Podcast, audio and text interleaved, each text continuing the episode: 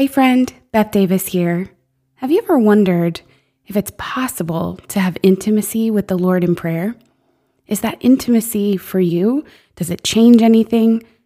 Is God really speaking, and is he speaking to you? I'm here to tell you the answer to every one of those questions is yes. And I want to invite you to join me and find out for yourself, to find out more of his heart for you in the Well Abide, a six-week mentorship program with yours truly. You can find out more at blessedisshe.net slash the dash well dash abide. See you there. August twenty-fifth, twenty twenty-one.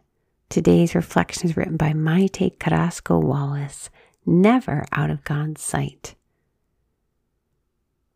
I arrived in Puebla, Mexico in January two thousand seven, grieving the loss of my father the past October. I was ready to unleash my hurt, anger, and rebelliousness in a land that wasn't my own. I spoke the language and felt confident in understanding the ins and outs of the culture. I could pretend to be someone I wasn't while I temporarily lived away from my family's home. Here I could decide what morals and values I wanted to abide by. My routine consisted of dancing the night away at a club with people who I could scarcely call friends, walking back to my dorm room in the wee hours of the morning, dreading getting ready for class, which I couldn't imagine skipping.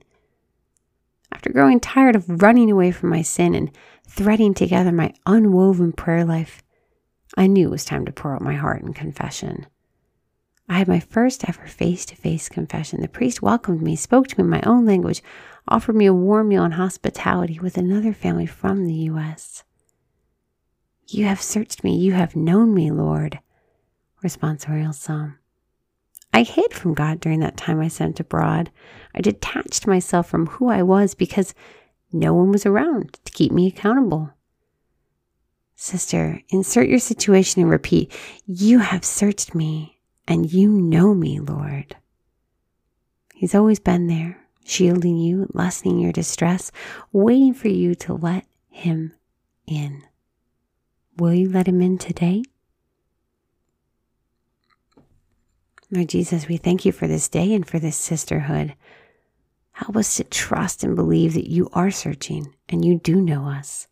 We ask this in your holy and precious name. Amen.